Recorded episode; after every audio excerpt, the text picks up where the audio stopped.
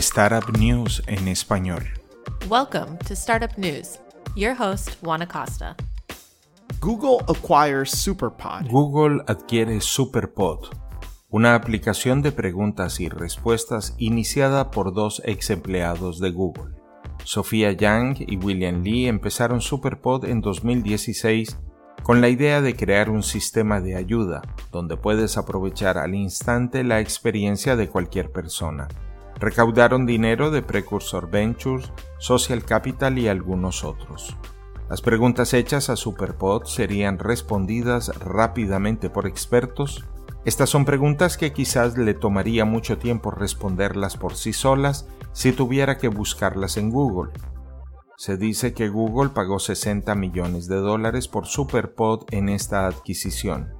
Se puede suponer que algunos de estos datos y habilidades se integrarán en los sistemas del asistente controlado por voz de la compañía, el Google Home, en un esfuerzo por continuar superando a los competidores como Alexa en efectividad. Aunque Alexa de Amazon domina el 70% del mercado de búsqueda por voz, Google Home se lleva a casa el trofeo por ser seis veces más efectivo al responder sus preguntas correctamente.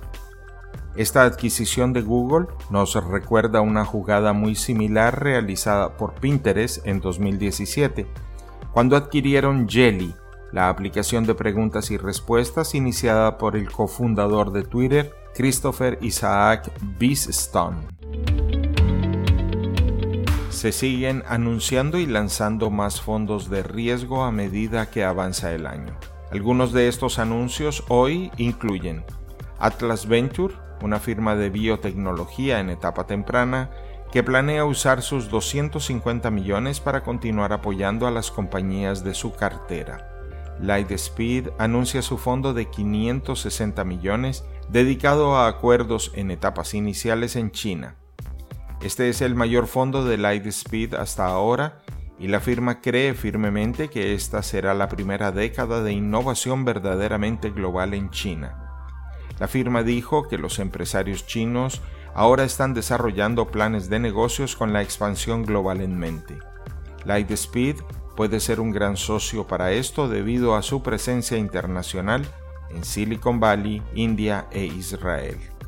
Y SoftBank Venture Asia abre una oficina en Singapur con el objetivo de encontrar más compañías en el área de inteligencia artificial para respaldar y apoyar en Asia.